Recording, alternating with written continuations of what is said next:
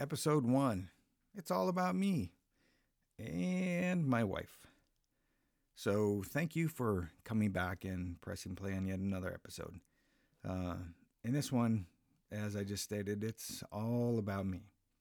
And I do have to blame my wife for this topic, as she said people would want to know more about me um, because I touched on it in the preview. So, um, when she told me that, I said, Well, guess what? You have to be on this episode uh, to do it with me because I don't like talking about myself uh, very much. I think it's it's weird. It feels weird to me, and I just don't like to do it. And where would I even start? So, after some contemplation on it, I thought, well, to tell it properly, I'll just start where uh, I met my rock, which is my wife, Rebecca who's sitting to my right.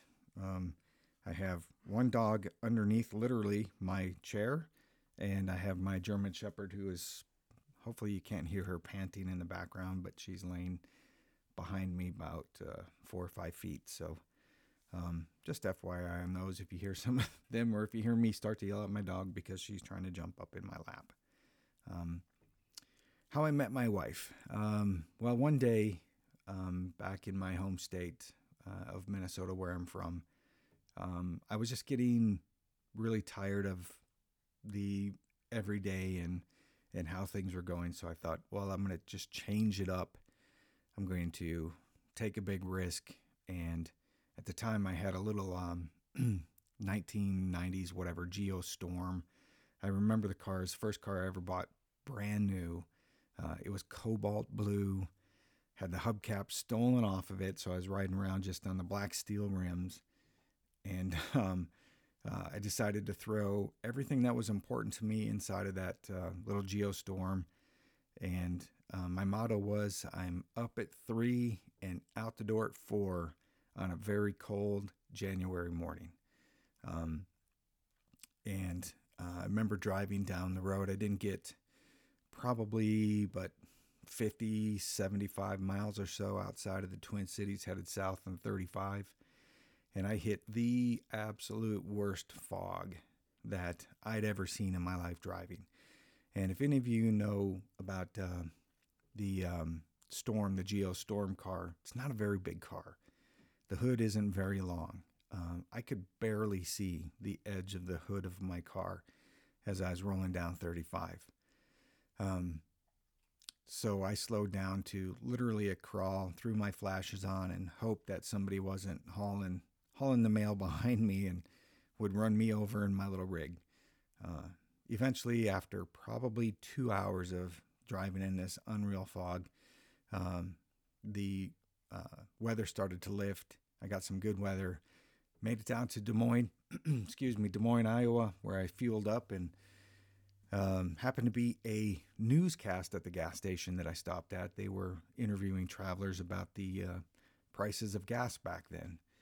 Now, I can't recall what I paid per gallon back then, but I can guarantee it probably wasn't anywhere near what we're paying for fuel right now in in our country. But uh, uh, that was my first claim of fame, I guess, if you will, uh, being on the Des Moines, Iowa News Show. Um, didn't even stick around in town to watch it because I needed to get to Denver. As I was rolling through now westbound on uh, I 80 through Nebraska uh, into Wyoming, um, unbeknownst to me, I was driving into a major blizzard. Um, and I started, it started to snow, and I'm like, ah, no big deal. I'm from Minnesota. I can drive in the snow, no problem especially in a little front wheel drive car. I can get through whatevs. Um, I didn't know it at the time, but behind me at the Wyoming border, they closed um, the interstate after I went through. So I literally was driving into a blizzard with no way of getting help if anything were to happen at all, ever, um, on that trip. Um, thankfully, I found a uh, pickup truck that eventually passed me um, I'll never forget this truck. Um, I don't know uh, who this person was or people, I should say, because there's more than one pe- person's in the truck, people's in the truck, right? Um, they it was a, uh, four door pickup truck, like an old white Ford, and it had uh, like a half camper shell on the back with a door that led into uh, the bed of the truck. And as I'm sitting there, uh, sitting there following him in his um, tire tracks, because I didn't dare venture off, I knew that if I were to leave his tire tracks, I would have gotten stuck for sure. Um, a guy opened up that back little door, reached into a cooler, grabbed a cold beverage, gave me the "Hey, what's up?" kind of a sign, and uh, went back inside of his truck, and uh, we rolled on through to Denver. Um, by the time I hit Denver, the storm uh, had lifted. Uh, it was a beautiful morning. Uh, I'll never forget it. It was a blue, like a deep blue sky. I could see the Rocky Mountains off in the background. Um, rolling over to um, my brother uh, had a friend that lived there, and he was going to let me stay in his apartment for a few days till I got settled. I remember pulling up into his apartment and going up, knocking on his door, and he answered the door you know, disheveled hair because I just I woke him up. Uh, he's like, "Whoa!" He says, "You drove through that storm?" I'm like, "Yep." He's like, "You're crazy." Um, so I unloaded my stuff, got there. needless to say, um, after a few days, um, running out of money, I had, I think I had fifty dollars in my pocket when I hit Denver, uh, in cash and not too much in the checking account. Um, had to get a job. So, um, went and started applying, got a job selling, I don't know, cruise line stuff um, over the phone to people, like resume service type things. Maybe you guys were one of the people I called, and if you were, I apologize for that. But um, I didn't stay with that job very long. I didn't, I didn't like it in any way, shape, or form. And um, back in Minnesota, I, I thought, well, what am I, what am I going to do next for a job? And I, it, going back to my Minnesota reference that I just inadvertently spewed out, um, my brother owned a collection agency, so um, I thought, well, I did that for a little bit. Maybe I'll try to find a job doing that, um, just to get me through. Um, saw an ad, can't remember where, uh, answered it, went in for uh, an interview, and I think I was wearing um, uh, black slacks, cheesy black shoes, um, maybe a, a shirt, a white shirt. I can't remember exactly what I was wearing. Um, I remember before um, I left Minnesota, I got a haircut. So I wasn't my long haired rocker person again because I wanted to, you know, try to reinvent myself, if you will. and as I walked into the office, there sat behind the uh, reception desk, and uh, which turned out to be the luckiest draw of my lifetime in the lottery. Um, my wife uh, was sitting there and greeted me, and me being the nervous, chatty guy that I can be sometimes, I just started talking to her. Um, and then they called me back for the interview, and uh, I got the job started the following Monday, and as um, uh, the guy's name was um, as Dave, I can't remember his last name, but as Dave was showing me around the office, um, I saw this girl that I saw at the reception desk walk through um, what they call, I guess, the pit where all the collectors sit and just dial people and ask them to pay their bills. So uh, I grabbed him. I said, "Hey, what's her story?" and he told me he's like, I don't don't even don't worry about it. Don't forget about her. She doesn't date anybody she works with. She's uh, yeah, just forget about her." I'm like, "She doesn't date anybody she works with." He's like, "Nope, just forget about her." And I'm like, "Hmm." Um, my exact words, the next sentence were, "You want to bet?" and he says, "No, really." She doesn't date anybody she works with. And I said, ah, we'll see. And um, uh, needless to say, time went on I think I worked there for what three days, two and a half days.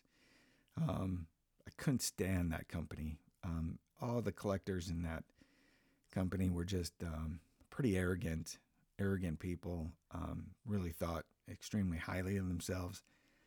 I'm trying not to be that way, and I was trying to distance myself from things that uh, were bringing me down, would bring me down. So um, my buddy that I had met when I moved to Denver called me up and said, "Hey, what are you doing?" I'm like, uh, "I'm working." Duh. he said, "Let's go golfing." I'm like, "Done. I'm in. Let's go." Um, so we rolled out to Colorado Springs, pro- played around a golf, and um, didn't think I'd ever look back at that company. Well, the following week, my phone rang, and here's this voice on the other end, and she goes, um, "Hey, uh, um, I need to know where to send your final check." To me, which um, when she said that was code for, "Hey, I like you. Let's go out on a date." and That was not true. so she denies that, but uh, we all know That That- was my job. that that's exactly what happened. You missed me, and you wanted to go out on a date with me. Um, so I said, uh, "Well, if you really need to get me my last check, I said, why don't we just meet at Chili's or Applebee's or whatever it was? I can't remember. Um, and you can give me my two and a half days worth of wages, which was probably what thirty bucks maybe. And uh, I think I blew it all on dinner that night, anyways. Didn't matter.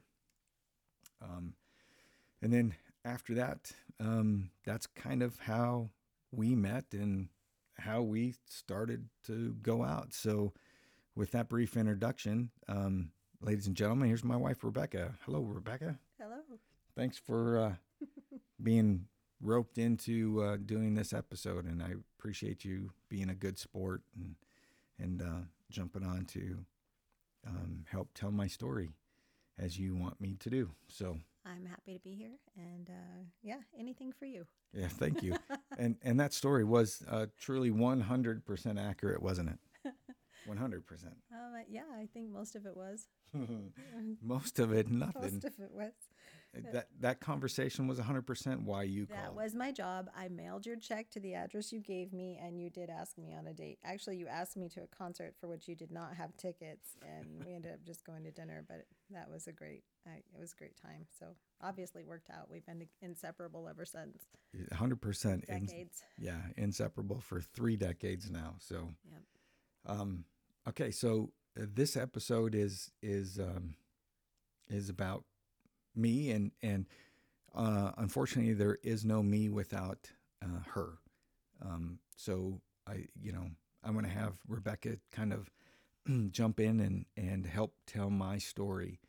Um it started back um Well, wait, we have to finish the story you started because whoa.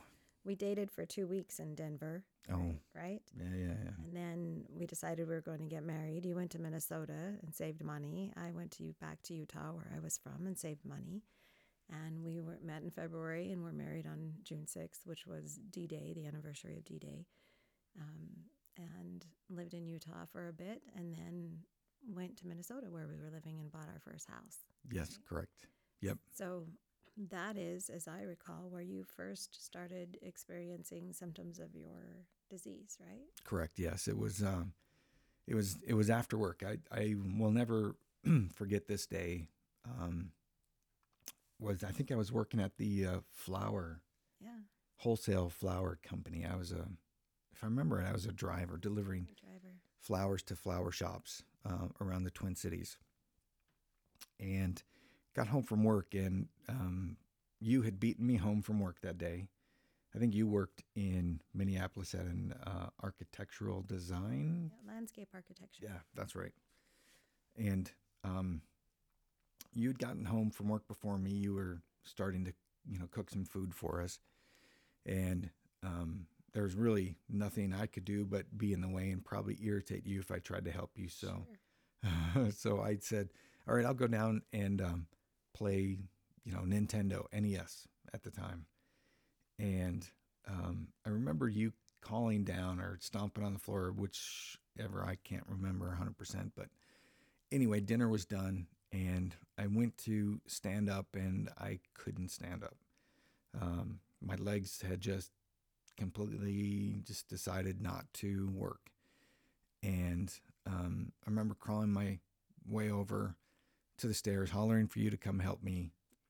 Um, I think you got annoyed because I was like calling you, and you thought, "Oh, you just want to show me something that you did on your stupid video game because you don't like video games." I don't.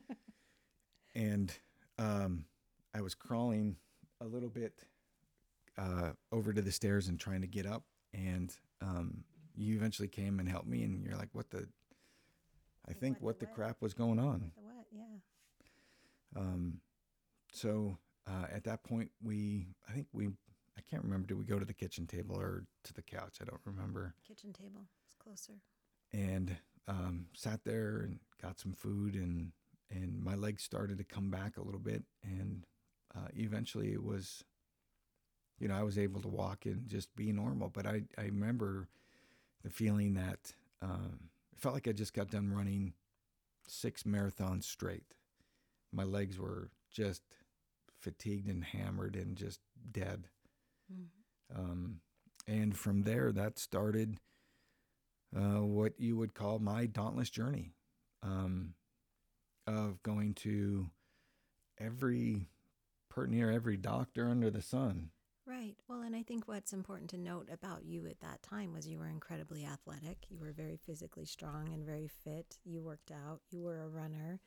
You were an avid baseball player. In fact, as I recall, our first anniversary, you played Oh, so many baseball games, and then the, the, you played your game, and then you played another pickup game, and then the team that was playing after you or pickup game that you played after your game was short players, and they were going to have to forfeit. So you stuck around and played with them and I actually ended up coming to the ball field because I knew that's where you would be looking for you. So you were incredibly physically fit and very active, and it was um, unusual for you to be fatigued so easily, and that became kind of a common theme for the next few years. And as I recall, there we had. When we went to doctors, we saw a doctor that was like an MS doctor, and they thought you maybe had MS. They tried to do spinal tap. They tried to give you Prozac. They thought you were stressed. Um, no one really knew what was going on with you for a number of years after that first incident, and it and it just continued to happen randomly and in strange circumstances. We couldn't really figure out a pattern or any kind of trigger. So after a while, Yeah, it was. Uh, it was uh, very disheartening to go to all of these um, professionals to have each and literally each and every one of them stop and tell me that, hey, you you know, you're crazy, you're fine, you're fit, you're strong, you're this, you're that. There's nothing wrong with you. The tests don't show anything. Yeah. And um, you know, knowing and feeling inside that you know something just is something is not working. Um, and I, uh, after going through all of those, we eventually moved back out west. Um, Rebecca's family members were going through some health crises, and she wanted to be here um, so that she could help her family out with whatever it was that they needed. Uh, and at the time, we were um, still fairly mobile. We'd been married for what, four or five years at that point? five. had our first son. He was just born uh, in September, and you know what is it with me and traveling in January because we December. We moved here in December, in the worst winter that Minnesota had had on record for quite a while. Yeah.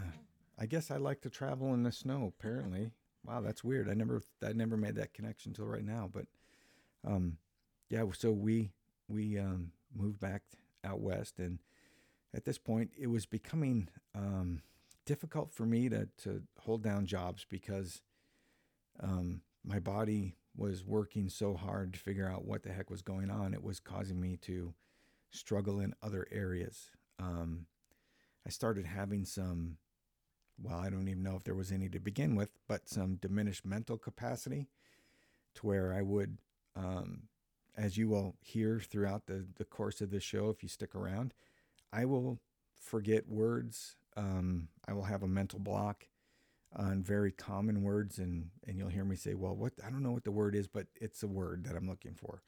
Um, started having those more frequently, started becoming um, not ill, but just extremely run down more frequently. Um, I started to fall over. Um, I remember I was playing um, at a company I worked at. We had a softball team, which, if you if it was baseball or softball, um, and you were doing it, I wanted in, and um, I joined the the company team, and I was just playing catch in the parking lot at lunch with the guy I worked with, and man, he threw a ball that was low. I had to bend over to get it. Ended up falling on my damn face. Um, so went home. I was telling my Rebecca about it again, and she's like, "I'm gonna get on the internet because she's super proficient at that." And um, she said that she found another doctor that um, she wanted me to go see, and I was so dissuaded and so like I don't want to see another doctor. And she says one one more, and if he can't find anything, then we'll just we'll just deal with it. Is is that right? Is that, that basically the conversation? Well, there was that that that no, that's not the whole thing. I mean, if you remember right, this created a lot of problems for us as a couple. And I, after, I mean, we were into this like six or eight years. And like you said, you had a hard time holding down jobs. You weren't feeling well.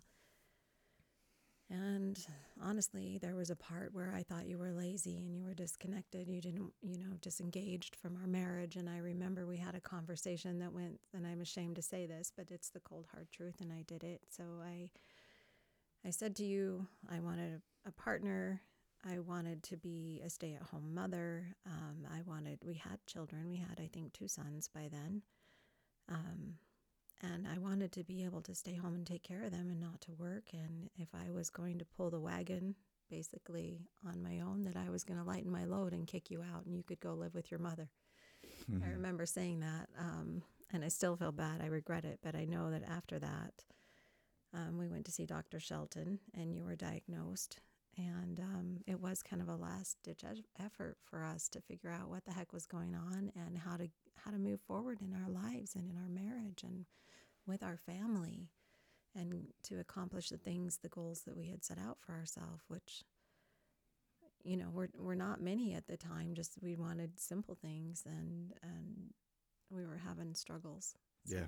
I remember that very vividly. Yes, so do I, but I just didn't want to bring that up. I know it's not one of my finest hours, but it, it really happened, and I think it's in, important to acknowledge that. You were really mean back then. I was. It only took me what ten years to get to that point. but we'd been to so many doctors, and they said you were healthy and you were normal and you were fine, and and and um, so yeah, after a while, you kind of start believing that, I guess. Yeah, yeah, and and but I, you knew you knew there was something wrong with your body, and you were persistent in pursuing and finding an answer and you were dauntless in that pursuit and that's how we got here. Yeah um, after after uh, dr shelton came and said this is what you have i remember going back through my brain it's like okay well how, how long has it been since i've been seeing doctors? Um, and it had been 13 years of going to doctors um, over and over and over again to try to figure out what it was. And here we are. Now we finally know what it is. So we decided to uh, research it and figure it out based on what Dr. Shelton was telling us. Um, unfortunately, there was no cure, there was no drug. So you went through extensive testing. Mm-hmm. You you were in all kind of machines. They did all kinds of um, fall. We we went to a um, hearing and balance center, wasn't that where it was? And they put you in these machines where they strap you into. Like I, the only thing I can think of that's comparable is the Johnny jump up that we would put in the hallway for our kids when they were little. Right, you're in this yeah, yeah. suit so you can't fall over, and then they move the machine around you to see how your body adjusts to the changes in the environment, the changes in scenery, the changes in um, the pitch of the floor and you were falling all the time in this Johnny jump up machine. Um, they also put you in a the oh, black box. Yeah. Yeah. tell us about that. I, I, I, don't remember what they called it, but I remember um, it's kind of like when you go into a dark room for photography, except it's a lot smaller, has one chair in the middle, and they literally strap you in like you're going into like the electric chair type of thing. Um, it's completely dark inside, and they have infrared cameras in there, um, and they they watch how your body reacts as you're strapped in, and then they put, um, if I remember right, they put glasses on, and it was yes. a camera that's just focused on your eye. Yes. But it's completely black, and then they would proceed to just spin this chair like mad. Um, and I remember they didn't shut the door all the way. Crazy enough, because I could see every time that the chair went around, I could see the crack of light from the outside room. And I had to interrupt the test. And I'm like, if this is supposed to be like a dark room, um, I can still see light going by. And they got annoyed, but they shut the door finally. And then they turned off the lights in the room too, because I, I guess I annoyed them that I caught them not doing their jobs very well. I don't know, but it was funny. I think the part that was annoying because I was in the outer room and we were watching this this um, screen where we were just watching your eyes and they were ticking. So they would start maybe at the left, the far field of vision, and come to the center, and then they would go back to that left far field of vision and back to the center, and they just kept doing that. And they were, they were ticking. It wasn't a smooth motion. It was like um, very stuttered motion to get you back to there and to get your vision back to that field, the center field of vision, and then it would go quickly back to the left, and it would tick in a stuttered way um, it's hard to describe, but back to that that center field of vision, it's not normal. It wasn't normal, and it looked alarming, um, both eyes, and I think that's what they were. They I don't know that they had seen that before, because they had put you all through the hoops of, you know, let's let's check your crystals, let's look for earwax, let's look for. Um, they thought at one point you had a tumor in your brain. All of those hoops that you jump through or boxes were checked and and seeing that happen with your eyes during that test it was it was alarming so yeah it was well i couldn't i couldn't tell to me everything was just black and i was just sitting normal and looking normal i had no idea my eyes were were doing that honestly i i thought that i was tracking just fine every time i, I would assume that every time my eyes went back to the one side that I was tracking that little crack of light, but I, I couldn't tell. Nope.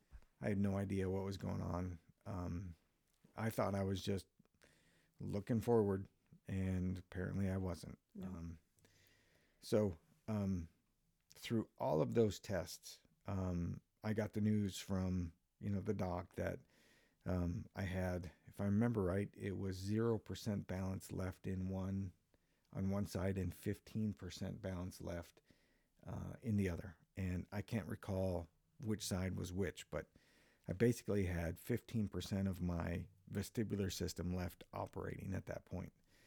And um, he said eventually it's all going to go away. And he says, when it does go away, you are going to know it. and we did. And boy, did did I know when that went away. Um, again, so the disease is called Dandy syndrome. And basically, it's a bilateral vestibular loss. The vestibular system controls the balance in your body, in your ears, right? And mm-hmm. it regulates your vision so that when you are looking at something, everything is steady. You don't have that. So when you're looking at something, everything is bouncing around all the time in any up and down direction, or yeah. just go up and down, or just go back and forth? It's blurry. Uh, it, it's it's everything, and and I use this analogy to describe it. If you've ever watched that TV show Cops, um, where they're chasing the bad guy, yeah. and the guy with the camera is running, how everything is bouncing around. That's every time I'm moving, that's what I see. That's what you see. Yeah. And it never stops. And when never you close stops. your eyes, you still see that pattern of movement. Yeah, and even in my dreams, um, like when I'm dreaming at night, uh, haven't slept honestly a full night since 2008. 1992. no, I've had some in between there when I had balance left, but uh. uh, since 2008 when my balance went away, I think there was there was actually only one night that I can recall where I slept the entire night through, and that was when we uh, went to California. Oh yeah. You and were I, so tired. I you slept so for exhausted.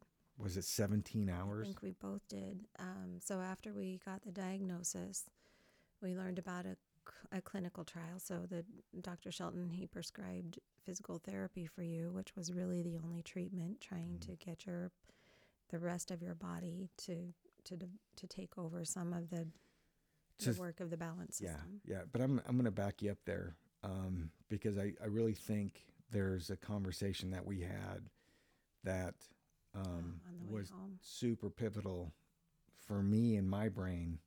That makes me cry. well, I don't want to make you cry, um, but it was super pivotal, piv- pivotal, pivotal. Sure. It was really important. It was a, it was a pivotal moment. Thank you.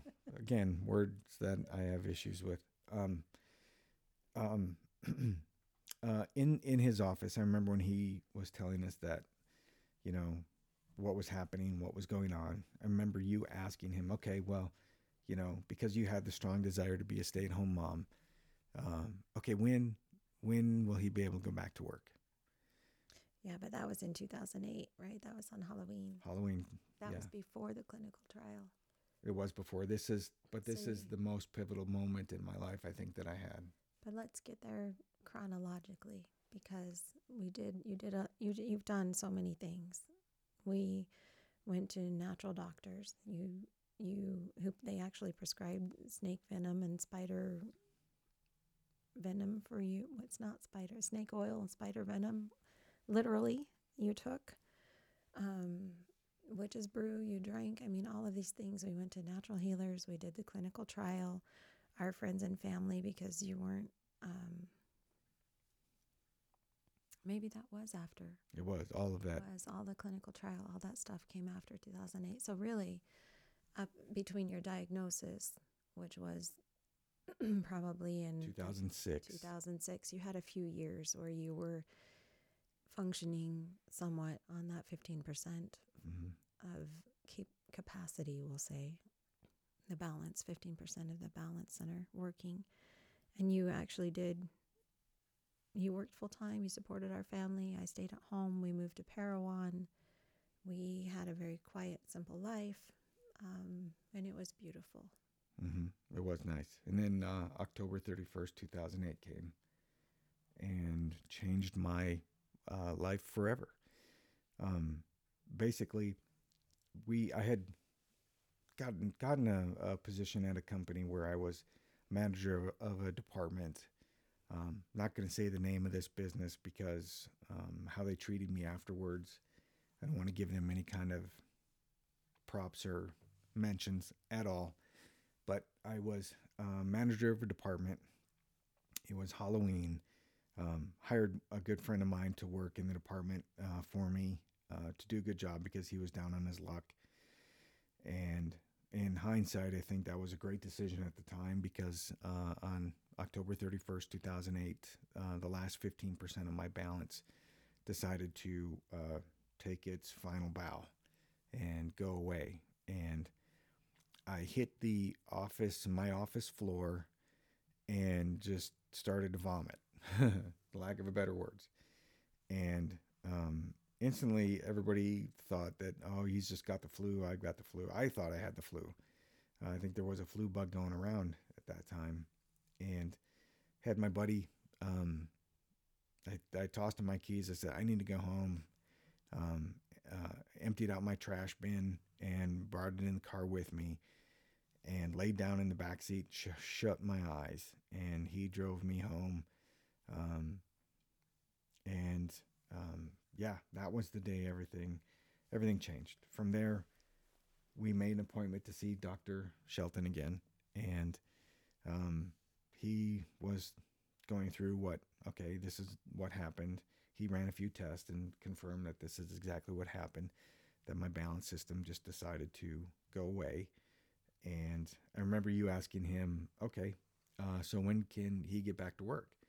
Because The I- question was what treatment is available? What treatment is there? What is it? Surgery, medication? What what changes do we make in the in your care, so- right? yeah, so I can get back to work so you and can get back to work and we can move forward family. with life. Yes. and um, I'll never forget. He looked you dead straight in the eye and said, um, He said, Mrs. Paulson. He said, Mrs. Paulson, you're not hearing me, and I don't think you understand. Your husband is disabled. He won't work again. He won't drive a car.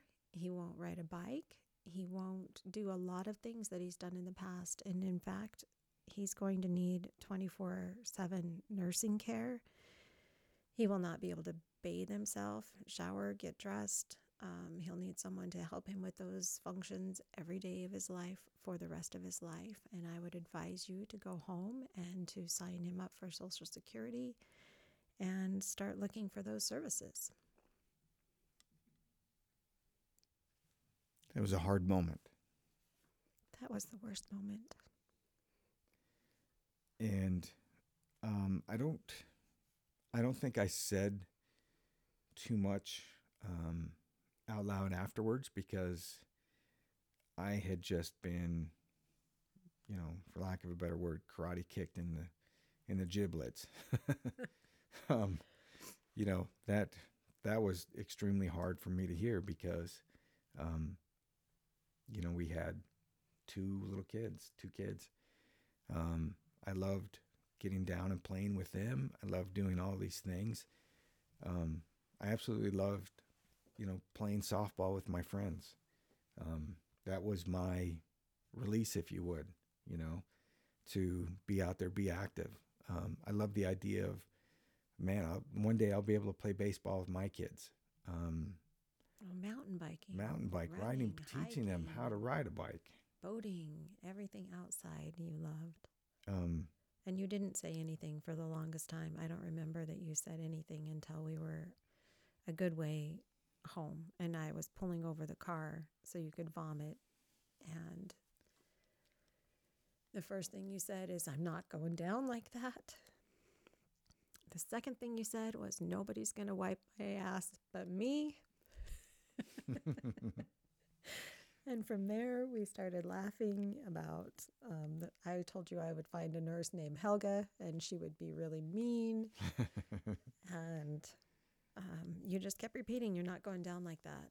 I'm not going down like that. This is not going to be my life. This is not how things are going to work out for me. And meanwhile, I'm pulling the car over and you're throwing up on the side of the street, the freeway, I 80. yep. So, yeah, that was the, the beginning of the the dauntless journey, I guess. Yeah, it was, uh, and it, it really was um, a, a dauntless journey. It was um, extremely hard. And my German Shepherd Shotzi's coming over to say hello because mom is upset. Sorry. Her wants to take care of us.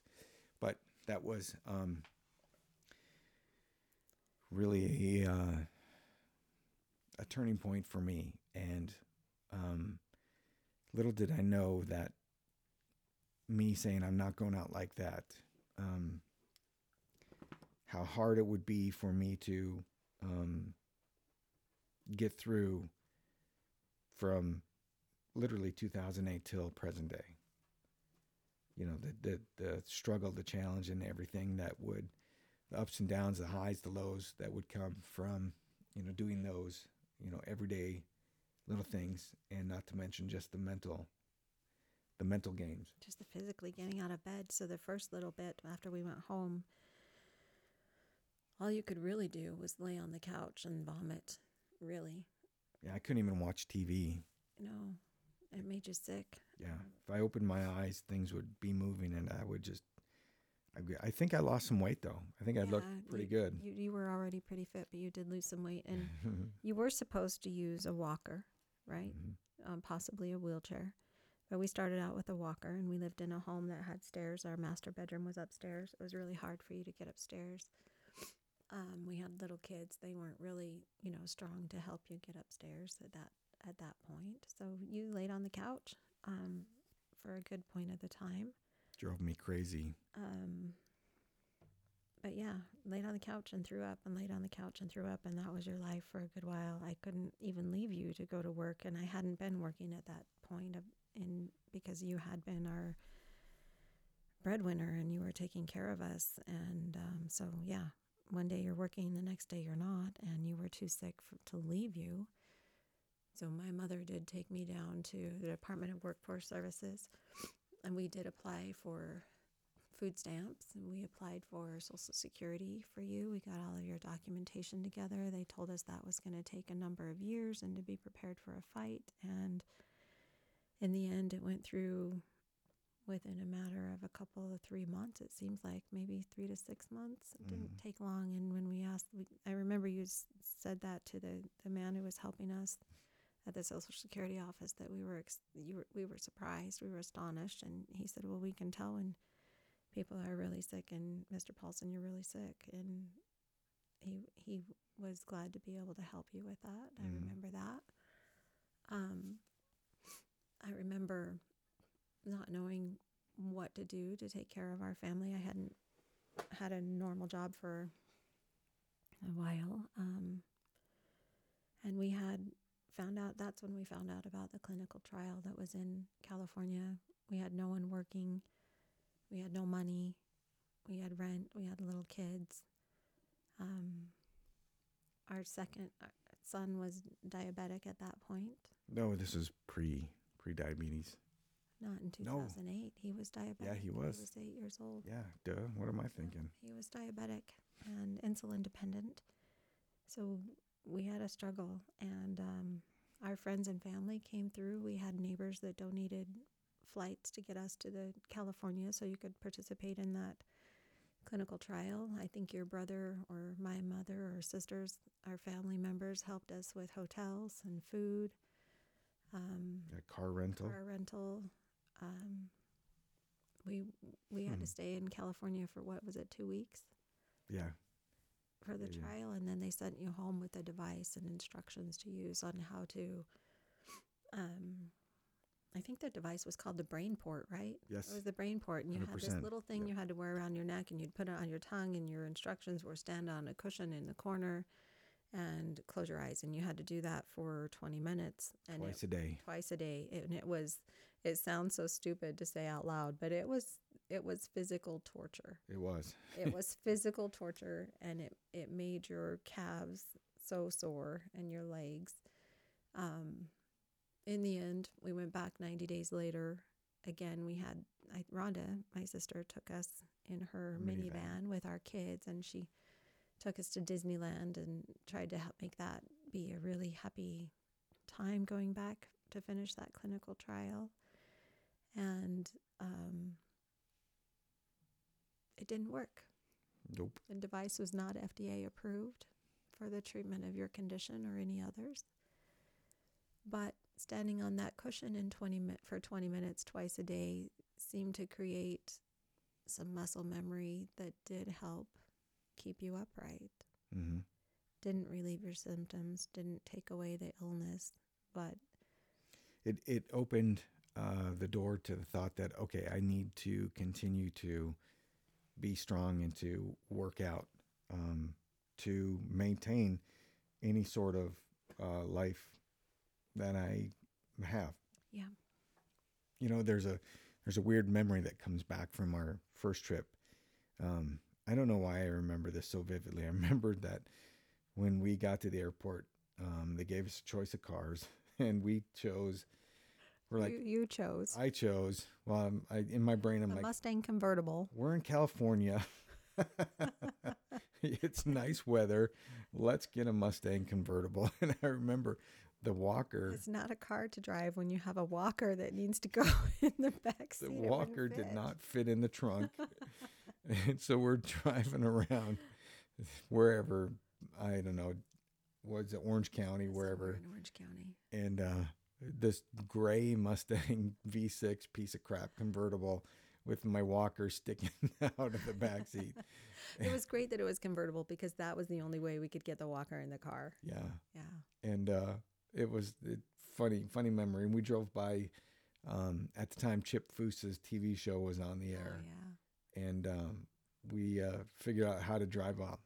Rebecca figured out how to find it and drive by it. I there's no way I could drive, but we drove by the little cul-de-sac where his shop was at, and we just you know kind of sat outside, and I just looked. I remember two guys walked out of the shop and looked at me like, "What the f," you know. and here's you know a guy and a girl and a walker sticking out the back seat, and uh, you know just looking, but uh, never got to see anything cool. But No, but we were we were there. we did. We drove by the shop. That was enough for us at the time. It was it was pretty cool. I'm, I was super excited You were. About that. But um, yeah, after uh, um, getting ready to roll, I mean, I- it's uh, there were some there were some dark days in there for me. Yeah. Some dark dark struggle days. um, where we really, um, I went to a dark place. And I think, I, unfortunately, some of that manifested itself out outwards towards you and the kids um, because I was struggling so much. And I would get so mad at me not being able to do the easiest, stupidest little thing. Yeah. And it would just, you know, drive me nuts. I'm a, I'm a, I can fix this. I know how to get crap done. And when I couldn't fix what was going on in my body, it really, it really moved me, uh, moved me down. Um, and we had, you know, thankfully you saw through all of that and knew that that was, you know, my disease, if you will. Um, and it wasn't me. Yeah. And you were able to uh, lift me up and, and push me through. Now, um, I know that you've touched on, you know, how how it really affected you just a little bit, especially hearing those words. How did it uh, affect you as as a spouse of somebody that has gone through something, you know, that's a horrible thing? How did it affect you? Wow, I don't I don't know that I think about that regularly. I worry about you all the time. Um, knowing that you can fall so easily, or you you wobble into walls, or you topple in. You know, you're you're hitting your hips on the countertop. You're you're hitting the wall coming down the stairs with your shoulder. I worry about you a lot. I think that's the biggest impact. Is it? It's been a worry. Um, the second impact is the changes I had to make in myself and my ability to provide for our families going to school. Um, and you've supported me through all of that. So I think the biggest thing is it's just a it's a constant worry and i'm grateful i'm grateful that it, this is not something that is terminal this is not something that um, should kill you unless you fall down the stairs and crack your head open or something like that but really Which I have done. you have done, and, and I worry about our future. Right now, we live in a three-story home, and this is no place for you to be. So, you know, we need to build a rambler with um, hallways that are big enough for a wheelchair. We need to prepare for that when when we're older, and we don't know when or if or how you'll ever get there, or if I'll be in a wheelchair before you are. But I know you're supposed to. You you know you're supposed to walk with a cane or a walker. You know that, Mm-hmm. and you refuse. Mm-hmm. Um, so we we make up for that when we go out together. I always hold your hand, which is my honor and pleasure anyway. But I you've referred to me as your human cane, so there. I mean, it, it's a little bit different kind of relationship because I worry about how I'm gonna make things okay for you as we age into retirement and become grandparents and all of those things, which Mhm. I think is maybe not normal. I don't know. Maybe most wives worry about that, but that's, I think, been the biggest change. Yeah. And, uh, you know, I, I think um, the biggest thing for me is that you have been there to um, pull me out of those dark days. Well, we came into an agreement early, right? Yes. We had that. We had a talk Yep, where yep. we're gonna be. Some days are just gonna be shitty, and that's the word we use. And we get two shitty days, and no more. In a row. Yeah, and they get, yeah, but no more than two shitty days in a row, and then you have to get off your ass and live your life. Yep. Whatever that means. If that's just getting out of bed and taking a shower that day, or if that's going to the grocery store, or if that's um, whatever other thing activity you're doing, you get two shitty days and no more. Yeah. And, uh, you know, coming up with that rule, I think really helped me because I'm a, I'm a rule follower kind of a guy. Yeah, Um, mostly. mostly and i like to you know i like to make you know my goal is to you know make you happy and um if me having more than two crappy days in a row makes you unhappy well then if mama ain't happy ain't nobody happy Mhm. i think that's how that old saying goes but um but yeah with your support um you've really helped me turn around those dark days um for advice for people that you know may not have the, the same kind of support that I have had is that um, in your mind mentally give yourself those two days You know, set yourself your own rules. I'm going to give myself two days to, you know, to feel sorry. Yeah. I need those two days too every once in Yeah. a while because I get really worried and overwhelmed. And sometimes it just feels like, well, if I see you having a struggle, it's it's hard to watch you struggle every day. And I I appreciate and I love that you struggle every day, but it's hard to watch. That, And Mhm. I know there's no end to that struggle, and that that struggle is always going to be there. And it's like, like like Thomas with his diabetes, that you don't get away from that. It's just something that is with you everywhere you go. You're on vacation, you have that struggle. You're, you know, no matter where you are, and it's it's hard to watch someone that you love struggle day in and day out with no end. On the other side of that is gratitude. So you have kind of a, a torture and worry on one end and gratitude on the other. And I get tired too. Hmm And sometimes I need those days myself. Yep. And I think um, as long as as you can set the parameters that not being more than two days, I think that's what keeps you out of the woe is me constant status of life. Yeah. Um, to where that you can just you know okay I've had my two days, this is enough, and it's time to you know get to work whatever work looks like for you.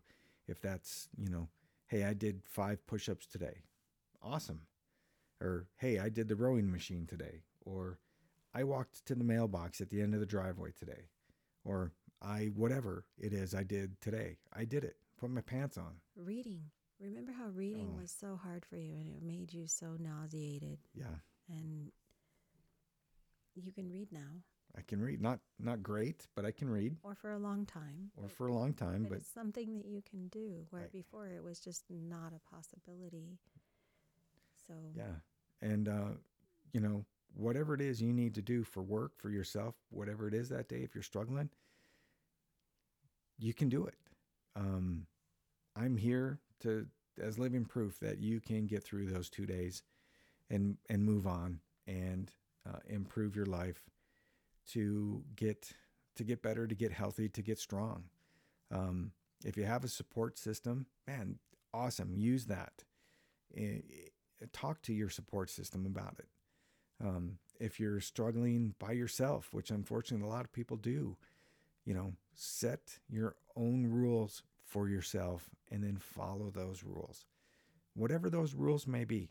You know, for us, it was two days. For you, maybe it's a week, maybe it's one day. Um, whatever it is, set the rules for yourself uh, and follow them. And don't give up. Oh my gosh, don't give up. Um, if if I can walk 13 years of unknown future, um, and then however many years from 2008 to now to fight in this struggle that I've had, I've had you know 30 years, roughly 29 years of a battle, and it's tiring. Oh my gosh, I get it. It's so tiring, but um, when you wake up, just think to yourself, I've survived 100% of those shitty days to this. And today's not going to be the day that's going to take me out. At least not by my own will. I'm not going down like not going down like that. Hell no, I'm not going down like that. that. And honestly, when when I'm bouncing off the walls or if I'm having a really bad day and I'm like hanging on for dear life on the handrail coming down the stairs, in my brain those words come out. I'm not going out like that. And um, if you want to use that catchphrase, man, use it. I love it. It's awesome. It applies, it's applicable, which is what applies means. I know Yeah. that's the dandy syndrome coming in because my brain sometimes can't catch up to my mouth or vice versa. Um, and learn how to learn how to laugh at yourself. When I stumble and fall, sometimes I'm I'm the first one to laugh at myself. After I'm like, okay, did I break anything? Um, yeah, because I the rest of us are holding our breath, trying to see if you're wounded, and you are- you you are always the first one to laugh at yourself. um, after I check to see if I broke anything, did I punch a hole in the Is there any wall? Blood. am I right? Am I bleeding? Is my limbs at a weird angle? Nope. Okay, I'm good. Um, then you walk? you just laugh at yourself um, and and move forward. So, Rebecca, thank you for putting up with me and missing our first anniversary's dinner to play ball. Mhm. Um, it's just a story I still never lived down to this Never. day. I get that. It's always in my pocket. um, thank you for uh, pushing me through, for literally being my rock and the bulldozer pushing my rock forward. Um, you are worth it. um, I just want to say that there's no way I am here today without you.